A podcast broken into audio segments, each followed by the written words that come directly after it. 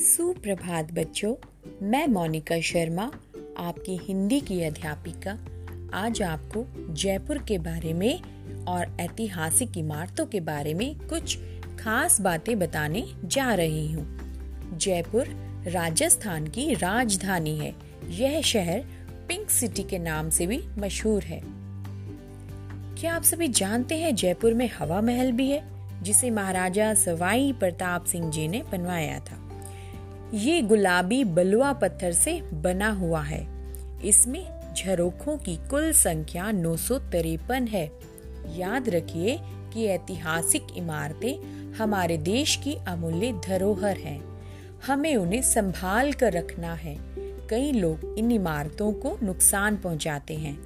उनकी दीवारों पर लिखते हैं और तोड़ फोड़ करते हैं।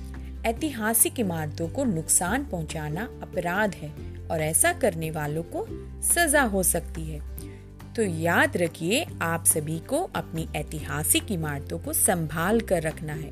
वहाँ पर कुछ ऐसा नहीं करना है जिससे ऐतिहासिक इमारतों को नुकसान पहुँचे। धन्यवाद।